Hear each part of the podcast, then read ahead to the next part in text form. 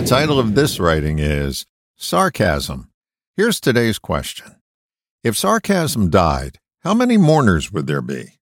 Sarcasm is defined in the dictionary as a biting remark, which stems from the Greek word sarkasian, which actually means to tear flesh. Here's another question. What if you used sarcasm and no one got it? Reminds me of a story. I grew up on the East Coast of the United States where sarcasm is a staple of life. Perhaps it's a way of protection in such a concentrated population area, but I'll leave that question for the philosophers and anthropologists to sort out. When I was in my mid-20s, I moved to the Midwest, and it was there that I made this discovery. These folks don't get me. What I said sailed right over their head.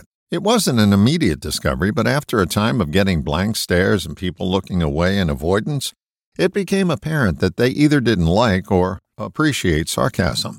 What I learned was sarcasm is hurtful to many people and not as funny as I intended it to be. I wish I could report that my Midwest experience was a lesson fully learned, but it wasn't.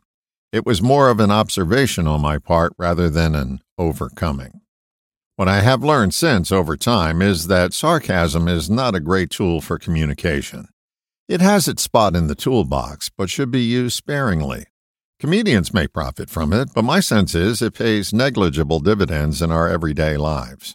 Hey, I'm not going to march in a parade protesting sarcasm, but I will offer you this challenge. Notice how often you use it, but more importantly, notice how often it doesn't work. It may make you the center of attention. But is it the quality of attention you're looking for? My personal discovery is this. The less often I use sarcasm, the more people I get through to. If you're looking to exact a pound of flesh, sarcasm will certainly work.